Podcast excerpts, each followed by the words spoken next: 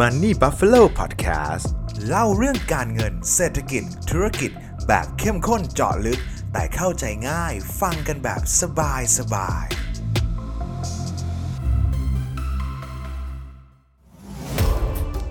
Samsung Galaxy Tab Active 3 แท็บเล็ตพันอึดสุดแกร่ง ทนทานกว่าพร้อมลุยทุกกิจกรรม เป็นเจ้าของได้แล้ววันนี้ที่ samsung.com และ Samsung Experience Store ราคาเพียง 21,900 บาท เกิดอะไรขึ้นทำไมปัญหาเรื่องการเกษียณอายุ ถึงเป็นปัญหาการเงินลำดับต้นๆ ของคนไทยณเวลานี้ แล้วถ้าเราอยากเกษียณได้อย่างมีความสุข ต้องวางแผนอย่างไร มีอะไรที่เราต้องระวังบ้าง เรามาหาคำตอบด้วยกันนะครับ ยินดีต้อนรับทุกท่านนะครับกลับเข้าสู่รายการ Money Buffalo Podcast นะครับ ช่วงนี้นะครับก็เป็นอีกช่วงหนึ่งเหมือนกันนะครับ ที่ผมได้ไปเหมือนกับ ทั้งเรื่องการของการจัดงานสัมมนานะครับไม่ว่าจะเป็นออนไลน์ออฟไลน์นะครับแล้วก็จะมีหลายๆเซสชันเลยนะครับที่ผมเปิดให้เหมือนกับคนที่เข้าร่วมสัมมนาอย่างเงี้ยครับสามารถมาปรึกษาแบบ one on one ได้นะครับเอ่อนอกจากปัญหาของเรื่องของหนี้สินนะครับที่แบบเออเรารู้กันอยู่แล้วละครับว่าปัญหาเรื่องของการเงินที่คนส่วนใหญ่เจอกันนะครับก็คงหนีไม่พ้นปัญหาเรื่องของหนี้สินนะครับแล้วก็ปัญหาที่สองเลยนะครับที่ผมแบบเจอเลยก็คือสำหรับคนที่เหมือนกับมีการเตรียมตัวเรื่องของงบการเงินต่างๆ มาแล้วก็มาพูดคุยกันนะครับ อย่างหนึ่งที่ผมค่อนข้างเป็นกังวลเลยครับก็คือเขามีแนวโน้มที่อาจจะเกษียณไม่ได้กันค่อนข้างเยอะนะครับ ซึ่งก็ต้องบอกว่ามันก็ล้อกับเรื่องของงานวิจัย ล้อเรื่องของข้อมูลต่างๆ ที่เรารู้กันมาแต่ผมว่า2อสปีแล้วละครับว่าเรื่องของปัญหาเรื่องของการเกษียณต่างๆเนี่ยมันน่าจะทำได้ยากมากขึ้นเรื่อยๆนะครับด้วยหลากหลายเหตุผลมากๆนะครับผมจะค่อยๆไล่เรียงไปนะครับด้วยเหตุผลแรกเลยที่ผมเจอมากอย่างหนึ่งเลยครับก็คือเรื่องของผลตอบแทแทนจากการลงทุนครับ ต้องยอมรับอย่างหนึ่งก่อนนะคะว่าไม่ใช่คนทุกคนแล้วก็ไม่ใช่ คนแบบส่วนใหญ่เป็นส่วนน้อยเท่านั้นนะครับ ที่สามารถรับความเสี่ยงจากการลงทุนได้ ทีนี้ครับเวลาที่เราวางแผนเรื่องของการลงทุนเนี่ยเราก็จะต้องมีการประมาณการผลตอบแทนจากการลงทุนทั้งก่อนและหลังเกษียณนะครับ แต่ด้วยสภาวะที่ดอกเบี้ยตอนนี้ครับมันค่อนข้างต่ำแล้ว ผลตอบแทนจากตราสารหนี้นะครับที่เคยทำได้ค่อนข้างดีเมื่อก่อน 3-4%เนี่ยตอนนี้มันอยู่ที่ประมาณ 2-3%ทีนี้พออัตราผลตอบแทนคาดหวังที่เราสามารถทำได้จากตราสารหนี้มันน้อยลงอะครับแล้วอัตราส่วนของพอร์ตส่วนใหญ่ที่ที่เราถือเนี่ยมันไปอยู่ในตราสารหนี้เยอะนะครับปัญหาที่ตามมาก็คือเงินของเราครับมันเติบโตได้ช้าลงอันนี้ยังดีนะครับ แต่ว่ามันจะมีบางช่วงบางตอนที่เงินเราเนี่ยครับเติบโตได้ช้ากว่าเงินเฟ้อซะอีกนะครับมันก็เลยกลายเป็นว่าเงินที่เราเก็บเนี่ยมันมีมูลค่าน้อยลงเรื่อยๆ ดังนั้นหมายความว่าถ้าเราต้องการบริโภคเท่าเดิม เราจะต้องเก็บเงินมากกว่าที่เราต้องการอย่างเช่นสมมติว่าเราบอกเราอยากจะกินก๋วยเตี๋ยวจานละห้าสิบาทในอนาคตอาจจะต้องออม 70 เพื่อกินก๋วยเตี๋ยวในอนาคต เพราะว่าเงินเราโตไม่ทันเงินเฟ้อนั่นเองนะครับอันนี้เป็นปัญหาหลักปัญหาหนึ่งเลยที่พอเวลาเราใส่ตารางคำนวณใส่อะไรเข้ามาเนี่ยมันค่อนข้างยาก จริง ๆ มันมีอีกวิธีหนึ่งก็คือเราวางแผนการลงทุนแล้วนะครับเพื่อให้ผลตอบแทนมันสูงขึ้น แต่ผมว่าก็ต้องยอมรับว่าไม่ใช่ทุกคนที่สามารถมาหุ้นได้ 80 20 อย่างเงี้ยครับ80%ที่เหลือตราสารหนี้ถ้าเกิดเป็นใครบางท่านที่อายุเยอะแล้ว 40 50เนี่ยการวางแผนเกษียณโดยที่ใส่หุ้นเยอะขนาดนี้ครับมันยิ่งซ้ำเติมปัญหามากกว่าเข้าไปอีกนะครับ ถ้าเกิดจะให้แบบเห็นภาพง่าย ๆ ในเบื้องต้นก่อนแล้วกันนะครับ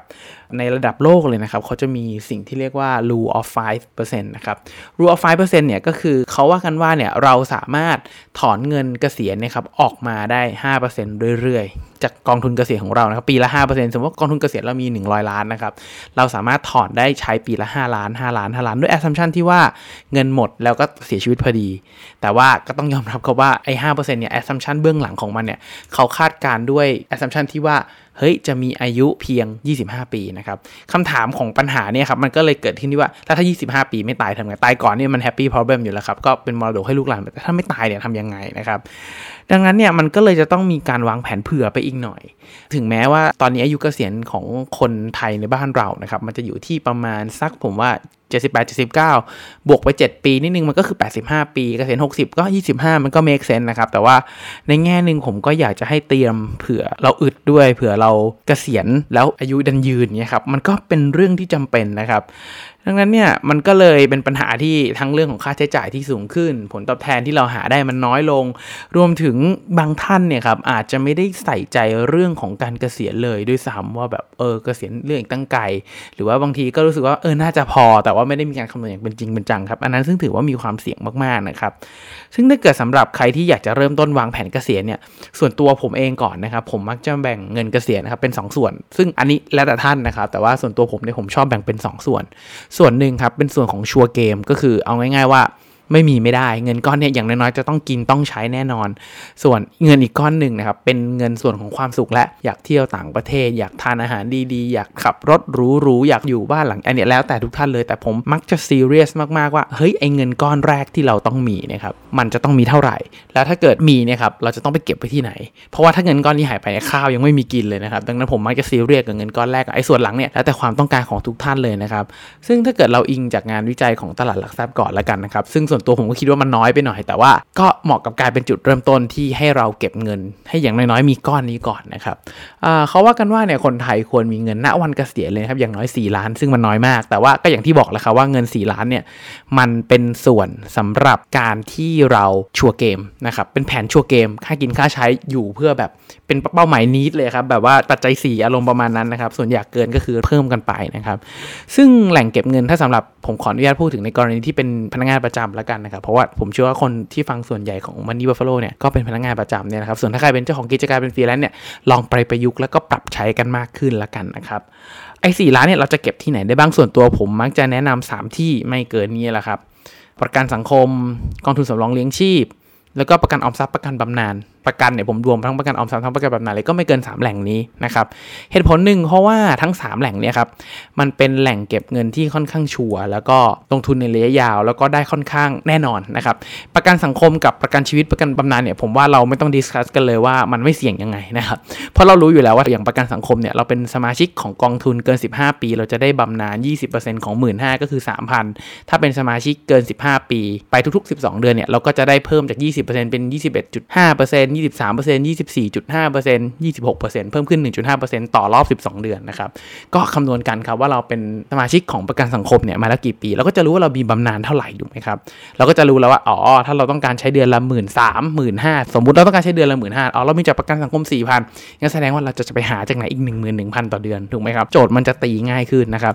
ส่วนประกันชีวิตแบบออมทรัพย์และบำนาญเนี่ย ถ้าเกิดใครติดตามมันนี่บัฟฟโลอย่างต่อเนื่องเนี่ย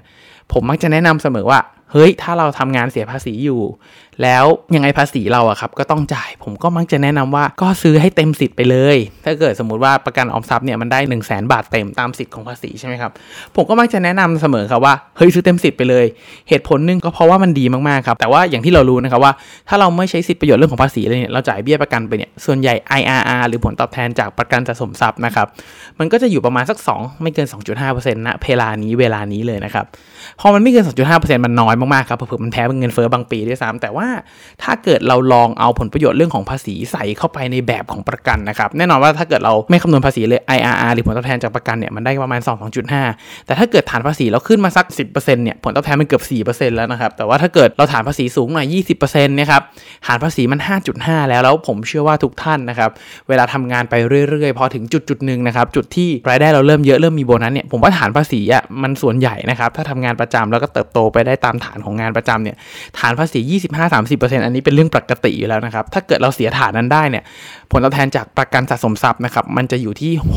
6-7%ถ้าเกิด 35 นี่คือ 8%เลยนะครับ ซึ่งอย่างที่เรารู้ว่าประกันสะสมทรัพย์เนี่ยมันเป็นอะไรที่ชัวร์เกมมากๆ ถ้าเราปฏิบัติตามเงื่อนไขของกรมธรรม์นะครับแบบว่าแผนประกันบอกว่า5ทับ10นะเราก็หลบฝาก 5 ปี แล้วก็ทยอยได้เงินคืนรวมกับเงินก้อนคืนตอนปลายปีที่ 10เนี่ยครับเราก็รู้อยู่แล้วครับว่าดอกเบี้ยเราได้เท่าไหร่เงินเราได้เท่าไหร่แล้วความเสี่ยงอย่างเดียวที่การลงทุนประกันออมทรัพย์ที่จะเกิดขึ้นคือสภาพคล่องถ้าเราปฏิบัติไม่ตามสัญญา แล้วก็อีกเรื่องนึงคือบริษัทประกันเจ๊งนะครับ ซึ่งบริษัทประกันถ้าเราซื้อแบบ top 3แล้วกันนะผมเชื่อว่า top 3เนี่ยโอกาสเจ๊งน้อยมากครับไม่น่าจะมีเลยดังนั้นความเสี่ยงค่อนข้างต่ำประกันบำนาญก็เช่นเดียวกันนะครับ IRR ประกันสะสมทรัพย์กับประกันแบบบำนาญเนี่ยแทบจะไม่แตกต่างกันนะดังนั้นผมมักจะแนะนำว่าให้ซื้อให้เต็มสิทธิ์ลองศึกษาเรื่องของสิทธิประโยชน์ทางด้านภาษีต่าง ๆ ดูนะครับ เพราะว่าต้องยอมรับว่าช่วงนี้มันลดหย่อนภาษีได้น้อยลง LTF มันหายไป แล้วมี S S F มาแทนเนี่ย มันก็ถูกนับรวมในตัวเงินเกษียณก้อนเดียวกันอยู่ ดังนั้นก็อย่างที่ทุกท่านทราบแหละครับ เราลดหย่อนได้น้อยลงนะครับ อีกก้อนหนึ่งถ้าสำหรับใครที่ทำงานประจำเนี่ย ไอสิ่งที่ผมแนะนำให้ทุกท่านเลยนะครับ ก็คือกองทุนสำรองเลี้ยงชีพหรือว่า provident fund เนี่ย หักให้เต็ม 15%นะครับ มันช่วยได้จริงๆ แล้วมันจะช่วยให้ทุกท่านเกษียณเนี่ยเอาง่ายว่าถ้าเกิดใครซื้อประกันสะสมทรัพย์เต็มสิทธิ์ประกันบำนาญเต็มสิทธิ์ ประกันสังคมไม่ขาด แล้วก็ลงหัก provident 15%แล้วก็ทำงานที่เดียวยาวๆ จนเกษียณมีการกระโดดย้ายงาน แต่ก็ย้ายตัวสำรองเลี้ยงชีพเนี่ยไปที่อื่นด้วยนะครับ ก็ต้องบอกว่าโอกาสเกษียณสูงมากนะครับ ผมลองเซียนริโอจำลองง่ายๆเลยสมมุติว่า เราเงินเดือนสตาร์ทสองหมื่นเงินเดือนเติบโตปีละ5%ทำงานจนถึงอายุ 55 มีเวลาทำงาน 30 ปีนะครับ แล้วเราหักกองทุนสำรองเลี้ยงชีพนะครับ 15%เต็ม แล้วผมก็สมมติว่าให้นายจ้างเนี่ยจ่ายสมทบตัวสิ่งที่มันดีที่สุดของกองทุนสำรองเลี้ยงชีพคือการจ่ายสมทบ ผมให้นายจ้างจ่ายสมทบ 5% 8% 10% 12% 14% 15%ครับเพิ่มทุก 3 ปีไปเรื่อยๆ แล้วพอทำงานครบ 15 ปีเนี่ยเราจะได้ 15%ยาวๆเลยนะครับ เอาแค่เฉพาะเงินสะสมบวกเงินสมทบที่เราจ่ายเข้าไปบวกนายจ้างจ่ายให้นี่ครับก็3ล้านกว่าแล้วนะครับ3ล้าน4 3ล้าน5แล้วนะครับคำนวณแบบเงินเดือนขั้นต่ำ20,000เติบโต3%หัก15%เต็มสมทบจ่ายตามขั้นตามแบบโดยทั่วไปที่เขาจ่ายกันนะครับไม่นับผลตอบแทนจากการลงทุนกองทุนสำรองเลี้ยงชีพด้วยเอาว่า ถ้ากองทุนสำรองเลี้ยงชีพนี้ไปลงทุนได้ผลตอบแทนเฉลี่ย4%ซึ่งผมว่าโดยทั่วไปน่าจะพอทำได้3.5ถึง4%แล้วครับเงินเกษียณจากก้อนเนี่ยเรามีเกือบ6ล้านเลยนะครับจะเห็นได้ว่าถ้าเกิดเราหัก15%เต็มนายจ้างสมทบ บวกกับประกันสะสมทรัพย์ ประกันบำนาญเต็มสิทธิ์รวมกับประกันสังคมเนี่ยส่วนใหญ่แล้วครับก็มักจะเพียงพอต่อความจำเป็นพื้นฐานเราแล้วนะครับส่วนเรื่องการลงทุนอื่นๆเนี่ยมันเป็นส่วนเสริมที่เราต้องการแล้วเราอยากลงทุนในหุ้นลงทุนในอสังหาริมทรัพย์เพื่อสร้าง passive income อย่างงุ่นอย่างนั้นอย่างนี้เนี่ยมันเหลือเฟือมากๆนะครับแต่ว่าสิ่งที่สำคัญเลยครับเรื่องของการออมเพื่อการเกษียณเนี่ยมันควรจะต้องเริ่มต้นให้เร็วที่สุดครับยิ่งเริ่มต้นเร็วเท่าไหร่นะครับโอกาส success มันยิ่งเยอะครับเออโลกของการเงินนะครับมันจะมีสิ่งที่ว่า rule of 22 อยู่หรือว่ากฎ 72 นะครับว่าสมมติว่าเราลงทุนได้ปีละ 10%เพื่อง่ายต่อการคำนวณนะครับ เอา 10%เอาเลข 10นะครับไปหาร 72 เลยมันจะได้ 7.2 ดังนั้นหมายความว่าถ้าเราสามารถลงทุนได้ 10%ต่อปีนะครับ เงินเราจะเพิ่มเป็น 2 เท่าในระยะเวลา 7.2 ปี อันนี้มันรวมเรื่องของดอกเบี้ยทบตรงทบต้นเข้าไปด้วยนะครับ ดังนั้นหมายความว่าถ้าเราลงทุนยิ่งเร็วเท่าไหร่ สมมติว่าผมอายุ 25 ผมเริ่มลงทุนเลยแล้วผมลงทุนได้ 10%ต่อปี เงินลงทุน 1 0 0 0 0แบาทของผม มันจะกลายเป็น 2 0 0 0 0 0 เมื่อ 7 ปีผ่านไปหรือเมื่ออายุ 32 แต่ถ้าเกิดสมมมติว่าผมเริ่มลงทุนช้า หมายความว่าตอนอายุ 32นี่ผมต้องเอาเงินมาวาง 2 0 0 0 0 0ถึงจะเท่ากับตอนที่ผมอายุ 25 เริ่มต้นลงทุน และถ้าเกิดผมยิ่งช้าไปกว่านั้นอีก สมมติว่าตอนอายุ 32 ผมยังไม่เริ่มลงทุนผมไปลงตอนอายุ 39 สมมุตินะฮะ นั้นหมายความว่าถ้าผมอยากจะเริ่มลงทุนผมต้องใส่เงิน4 0 0แสนเพราะมันจะทบเป็น 2 เท่าเรื่อยๆ นี่คืออำนาจของดอกเบี้ยทบต้นนะครับ ดังนั้นผมมักจะแนะนำเสมอว่าเฮ้ยไม่ว่าเราจะอายุเท่าไหร่นะครับ เราจะเคยหรือไม่เคยวางแผนเกษียณเนี่ยเวลาที่ดีที่สุดในการเริ่มต้นวางแผนเกษียณเลยก็คือวันนี้ครับไม่ว่าเราจะอายุเพิ่งเริ่มต้นทำงานเรียนจบปตีมาอายุ 22 หรือว่าใกล้ฝั่งใกล้เกษียณเป็นผู้จัดการอายุ 45 50 แล้ว ถ้ายังไม่เริ่มต้องรีบเริ่มเลยครับ เพราะว่าเกษียณเนี่ยยังไงใครก็เจอศาสนาพุทธเป็นศาสนาประจำชาติเรานะครับ เราก็จะรู้อยู่แล้วครับว่าเกิดแก่เจ็บตายมันเป็นเรื่องที่แบบหลีกเลี่ยงไม่ได้ ดังนั้นเนี่ยยิ่งเริ่มต้นเร็วมันยิ่งสบายครับมันยิ่งเก็บเงินน้อยแล้ว ถ้าเราเริ่มช้าเนี่ยเราก็แทบจะไม่เหลือเงินไปจัดการเป้าหมายการเงินอื่น ๆ เลย แต่ว่าถ้าเราเริ่มต้นเร็วครับเราอาจจะใช้เงินแค่ประมาณ 15-20%ของรายได้เราเท่านั้นนะครับเราก็จะสามารถเกษียณได้ สมมุติว่าใครบอกว่าเฮ้ยเรื่องการลงทุนมันเป็นเรื่องยาก มันกระทรงเกษียณอะไรมันวุ่นวายนะครับ ผมอยากจะให้ทุกท่านลองนึกถึงตัวเลขอันนี้ตามผมนิดนึงนะครับ สมมติว่าเราเรียนจบเราอายุ 25 ปีเอ่อแล้วเราทำงานจนถึงอายุ 55 แปลว่าเรามีเวลาทำงาน 30 ปีถูกไหมครับ แต่ว่าอายุไขที่เราคุยกันก็คืออายุ 85 ปี อายุ 55ถึง85 อีก 30 ปีถูกไหมครับ ดังนั้นหมายความว่าเรามีเวลาทำงานเนี่ย 30 ปีเพื่อเลี้ยงตัวเอง 60 ปี หรือว่าย่อยกว่านั้นนิดนึงนะครับ นั่นหมายความว่าเรามีเวลาทำงาน 1 ปีเพื่อเลี้ยงตัวเอง 2 ปี หรือเรามีเวลาทำงาน 1 เดือนเลี้ยงตัวเอง 2 เดือนนั่นเองนะครับ หรือว่าเราจะต้องออมเงินอย่างน้อย 50%เพื่อสำหรับใครที่ต้องการเกษียณนะครับ ดังนั้นตัวเลขนี้เอาง่ายๆเลย เราเก็บเงิน 1 เดือนเพื่อเลี้ยงตัวเอง 2 เดือน เราทำงานหนึ่งเดือนเลี้ยงเองสองเดือนแบบนี้ถ้าเกิดเราไม่ใช้การลงทุนเข้ามาช่วยเลย เราก็ต้องออม 50%นั่นแหละครับ แต่ว่าโลกเรามันมีสิ่งที่เรียกว่าเงินเฟ้อสิ่งที่เรียกว่าผลตอบแทนจากการลงทุนเงินมันไม่ได้อยู่เฉยๆอยู่ในตู้รอปลวกกินหรอกครับ มันสามารถเอาไปลงทุนเอาไปวางอย่างถูกต้องใช้ความรู้การเงินอย่างถูกต้องเนี่ย มันก็จะช่วยทำให้เราเกษียณอย่างมีคุณภาพได้นะครับ มันมีได้จริงๆนะครับโดยที่ไม่ต้องใช้เงิน 50%อาจจะใช้แค่ 15-20%แล้วเงินที่เหลืออีก 30%ที่ควรจะออมเนี่ยเราก็เอาไปทำเป้าหมายอื่นไม่ว่าจะเป็นการศึกษาลูกซื้อรถใหม่ซื้อประกงประกันอันนี้แล้วแต่ทุกท่านเลยนะครับ ดังนั้นผมก็จะเน้นย้ำว่าลงมือเถอะครับ เร็วที่สุด ยิ่งเริ่มเร็วเท่าไหร่ ยิ่งสบายมากขึ้น แล้วยิ่งเริ่มต้นเร็วอายุยิ่งน้อยมีเวลาเยอะเนี่ยก็ยิ่งลงทุนเสี่ยงได้มากขึ้นด้วยนะครับ ดังนั้นผมแนะนำเลย แล้วก็อีกประเด็นหนึ่งก่อนการเกษียณเนี่ยอย่าลืมวางแผนจัดการหนี้สินนะครับให้เคลียร์เคลียร์เรียบร้อยด้วย เพราะว่า วันเกษียณเนี่ยเราไม่ได้มีรายได้แล้ว ดังนั้นเราก็ไม่ควรมีหนี้หรือว่าสร้างดอกเบี้ยจ่ายให้กับตัวเราเอง เราควรจะเคลียร์ให้มันเรียบร้อยนะครับ เพราะว่าการเป็นหนี้เนี่ยมันเป็นรายจ่ายที่แบบเขาเรียกว่าค่อนข้างชัวร์คือจ่ายชัวร์ๆแต่ผลเอาเงินไปลงทุนเนี่ยมันยังมีความเสี่ยงเรื่องการลงทุน ไม่ว่าจะเป็นตราสารหนี้หรืออะไรก็ตามนะครับในช่วงปี 2020 2021 เนี่ยเราเห็นได้ว่าตราสารหนี้ก็มีโอกาสติดลบเช่นกันเนี่ยจะเห็นภาพที่ชัดมากขึ้นนะครับดังนั้นก็อยากจะฝากทุกๆท่านนะครับว่าให้รีบลงมือวางแผนเกษียณนะตั้งแต่วันนี้รีบลงมือทำจัดการหนี้สินวางแผนจัดการหนี้สินให้เรียบร้อยนะครับแล้วเราก็จะเกษียณได้อย่างมีความสุขนั่นเองนะครับแต่ว่าก็อยากจะเน้นย้ำทุกท่านอีกนิดนึงแล้วกันนะครับ มันก็มีข้อควรระวังสำหรับการเกษียณอยู่ด้วยครับอย่างเช่นเรื่องของค่าใช้จ่ายที่ไม่ว่าจะเป็นเรื่องของเงินเฟ้อที่ต้องระวังนะครับเเรื่องของการกินที่จะต้องแบบคลีนมากขึ้นถ้าใครไม่กินคลีนกินแบบกินเดอร์ตี้มากๆนะครับมันก็จะมีเรื่องของโรคภัยใกล้เจ็บตามมา ก็จะมีต้นทุนค่ารักษาสุขภาพตามมานะครับไม่ว่าจะเป็นทุกวันเป็นวันหยุดนะครับอันนี้ต้องระวังประเมินค่าใช้จ่ายดีๆนะครับลองง่ายๆ ตอนเรา work from home เนี่ยใช้เงินเยอะกว่าตอนเราไป work ที่ออฟฟิศนะครับเพราะว่าอยู่บ้านเราก็สั่งนู่นสั่งนั่นสั่งนี่ทำงานอาจจะเลิกเสร็จเร็วหน่อย แล้วก็ออกไปข้างนอกไปเจอพงเจอเพื่อนอะไรเงี้ยครับทุกวันเป็นวันหยุดมันใช้เงินมากกว่าปกตินะครับดังนั้นคิดเผื่อนิดนึงนะครับผมก็มาจะบอกว่าให้เผื่อๆไว้หน่อยนะครับอย่าแบบคิดว่าเราจะประหยัดอะไรได้ขนาดนั้นนะครับก็เผื่อนิดนึงนะครับแล้วก็จะมีค่าใช้จ่ายเรื่องการบำรุงสินทรัพย์ที่มันจะต้องตามมาแน่ ๆ ก็ไม่น้อยหรอกบำรุงสินทรัพย์ไม่ว่าจะเป็นรถยนต์อะตอนอายุ60 ต่อคันหนึ่งนะครับ แต่ว่าพอตอนอายุ 70 ถ้าเกิดยังพอขับรถไหวผมว่าก็อาจจะเปลี่ยนเป็น city car หรือ eco car คันเล็กๆ อีกสักคันหนึ่งนะครับ มันก็จะช่วยทำให้ค่าบำรุงสินทรัพย์มันต่ำลง แต่แล้วก็ยังไปไหนมาไหนสะดวกอยู่แล้วกันนะครับแล้วจากนี้ก็จะมีเรื่องค่าใช้จ่ายเรื่องสุขภาพครับก็อย่างที่เรารู้ครับคนแก่เนาะคนอายุเยอะมันก็จะยิ่งป่วยมากขึ้น ก็ต้องเตรียมเงินไว้สำหรับรักษาสุขภาพด้วยถ้าใครไม่ได้เตรียมเงินก็แนะนำว่าลองศึกษาเรื่องประกันสุขภาพ แต่ว่าอายุ 60 ขึ้นเนี่ยครับก็ต้องยอมรับว่าเบี้ยประกันเนี่ยไม่ใช่ถูกๆเลยนะครับก็ต้องระวังตรงนี้ด้วยนะครับ